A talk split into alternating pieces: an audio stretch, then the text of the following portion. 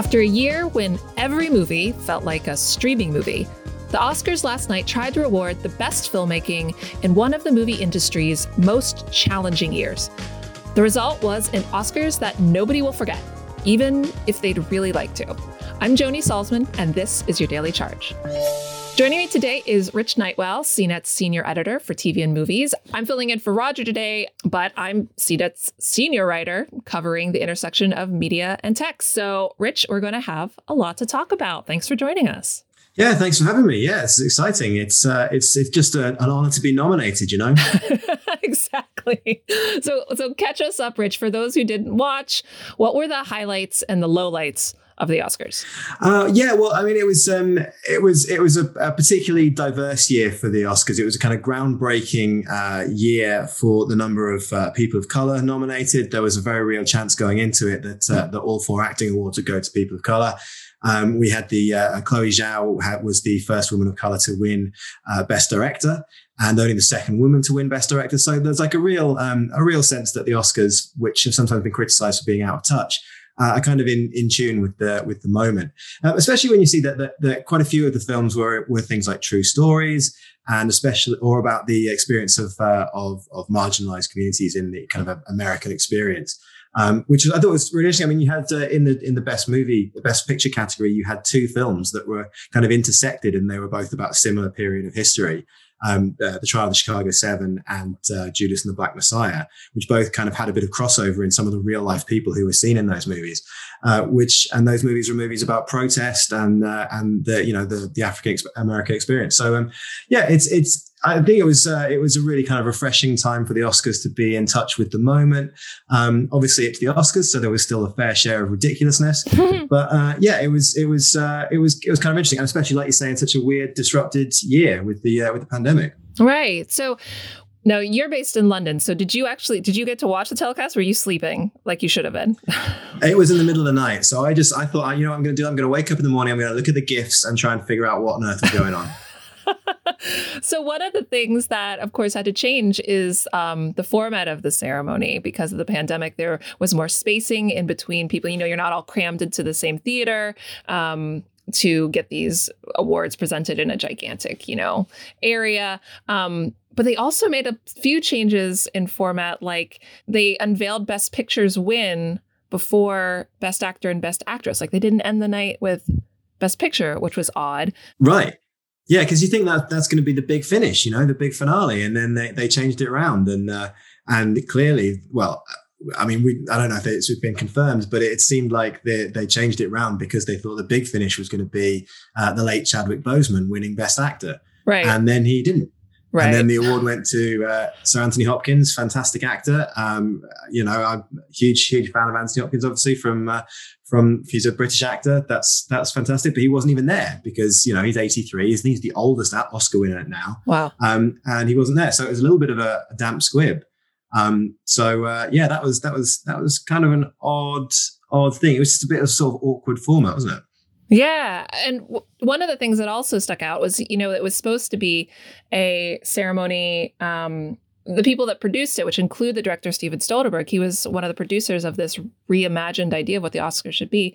They were pitching it as like bring your love of the movies to the Oscars and sort of like mm. reinvigorating all the things that people have missed about going to the movies, you know, not it's great to be able to and that's another thing we can talk about is like these were some of these these nominees and winners have been some of the most easily accessible from home of any oscar season. Simply because for a lot of people around the world and a lot of especially a lot of people in in the US it's really difficult to go see a movie in a theater still let alone over the course of this season. And so while it was a lot easier for people to possibly see these movies there's the downside of it that you know, nobody actually talked about how wonderful, like the wonders of going to a, a, cinema and like being in that darkened room. That Frances McDormand, she won for Best Actress. She was one of the very last awards of the night, and she, I think, is the only person that actually talked about when you have the chance, when you can get back to theaters, do that. Go into a dark room, mm. sit shoulder to shoulder with people, and have that collective experience. And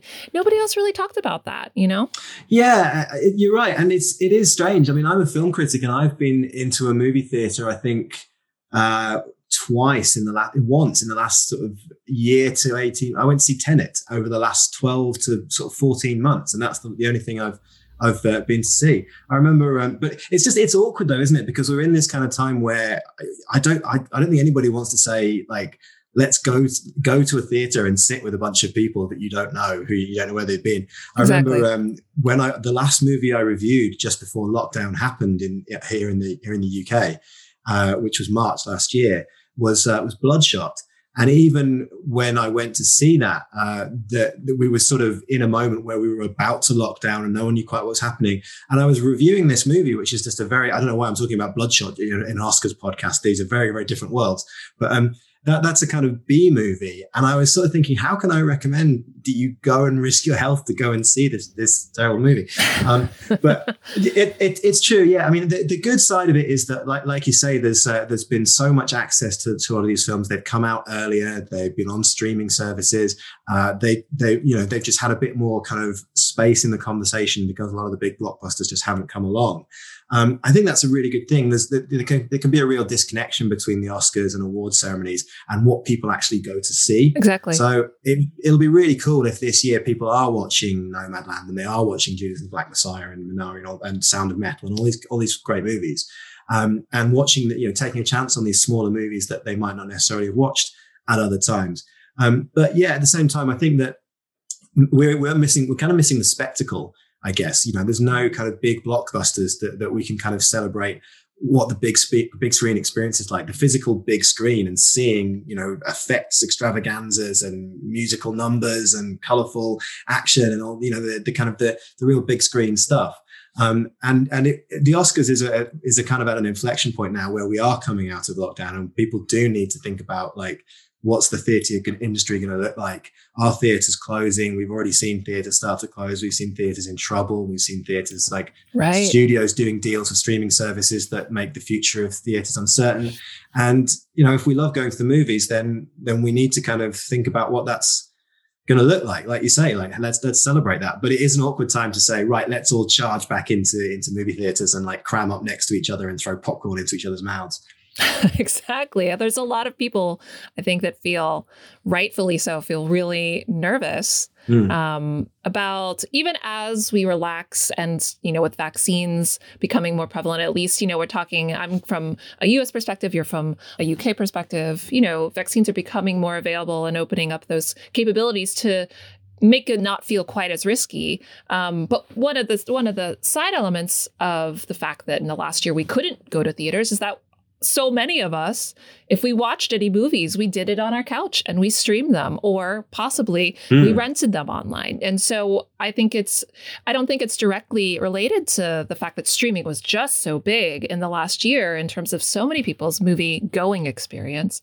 Um, I don't think it's directly related to that, but Netflix had the biggest night of any studio last night. Netflix won seven total awards during the telecast. Disney um, came in second with five, but that's only if you kind of count the fact that Nomadland was made by Searchlight, which is a legacy Fox studio, which Disney purchased a couple years ago. And so, um, you know, it, it, technically Disney got three wins from Nomadland for that, just by virtue of kind of ownership.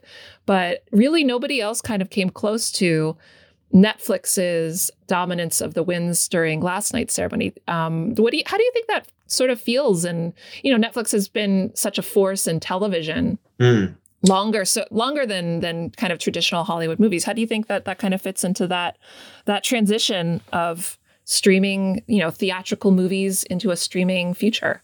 Yeah, it's it's it is kind of that's all part of it, isn't it? The fact that they're making more and more kind of prestige movies with uh, with big prestige directors like David Fincher with Mank and that kind of thing. Um, and that's the sort of film that, you know, should be opening in theaters. But it's a bit weird to have a movie coming out in theaters when you know that you're going to be able to watch it on your TV or your, on your phone in a week or whatever it is. So that is that it, it is still an awkward relationship that hasn't shaken out yet. Um, and, uh, I, am kind of I can see both sides with the uh, with the whole kind of Warner Brothers and um, uh, HBO Max deal. Um, on the one hand, they've got all these movies like Dune and Suicide Squad and, and so on that uh, that are made for the big screen and it may cannibalize that sort of big screen experience if they're available straight away. But um, I mean, the thing about Netflix is that uh, it's great that they're throwing lots of money at sort of slightly experimental films. Whether David Fincher would be able to get a black and white film about the making of Citizen Kane into theaters is uh, you know, is, is questionable. But the fact that that you know that movie exists thanks to Netflix, which is which is a good thing. Um, so it's it's sort of you know, on the one hand, I, I, want to be able to watch a film in any form. I, you know, I, am happy for people who don't live near theaters or who, uh, uh, or who, you know, it would cost them like a hundred dollars to take their kids to the movies and that kind of thing. Um, but at the same time, like, how are theaters going to survive? How are they? How are they going to navigate this? I don't know. It's it's a difficult one. I mean, for me, it kind of one of the things about the, the whole streaming thing with the um, one of the films that was supposed to come out in theaters and ended up streaming was Greyhound, uh, was starring Tom Hanks, which uh, which was this kind of um, uh, made for the, made for the big screen. It's it's a, it was a movie that was nominated for best sound um, because it's got this kind of it's it, it's an action movie with all the money's up on the screen. It's an effects driven film um, with uh, with with big sound and big immersive sound. And I watched it as Tom Hanks would no doubt have uh, have have appreciated. I watched it on an iPad with the sound off um, because uh, because I was on paternity leave and I had a baby on me. It was 3 a.m. in the morning, so I was uh, I was I had it was watching on an iPad, and I'm glad I can see that movie. But I feel I feel like I didn't fully get the the uh, the value of the Oscar nominated sound. Um, but you know, I guess uh, we all get to choose how we how we watch these things. I guess the question is like sometimes I feel Netflix is putting so much stuff out that a lot of it kind of sinks without trace. And you mm-hmm. just think, you know, there's a lot of stuff we're maybe missing out on. So it's good to see the Oscars surfacing these these sort of interesting interesting stories. Anyway.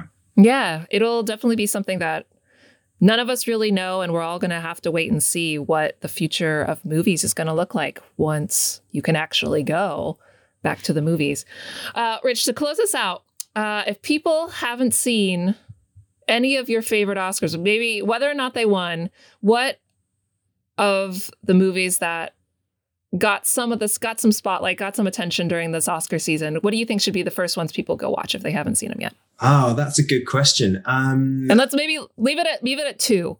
so leave it at two. Have to oh, call man, all, all them, your babies. Um, right. I, I, would say uh, the White Tiger on Netflix. That's a really good film. That's a film that um, you know you're probably going to go into that not knowing anything about it, and uh, it's it's it, yeah, that's that's a really good film.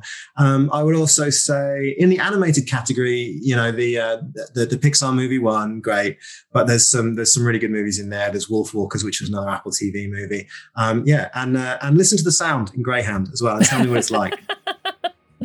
Rich, thank you for your time. Thank you. I'd like to thank my mom. I'd like to thank. I'd like to thank everybody. Thank you. this is where the music plays you out. Check out all our Oscars coverage on CNET.com, including our calendar of movie releases. If you have any questions, hit us up on Twitter at The Daily Charge or sign up for direct text messages from Roger by heading to cnet.co slash daily charge. If you liked what you heard, please rate and subscribe the podcast. It really helps us out. For The Daily Charge, I'm Joni Salzman. Thanks for listening.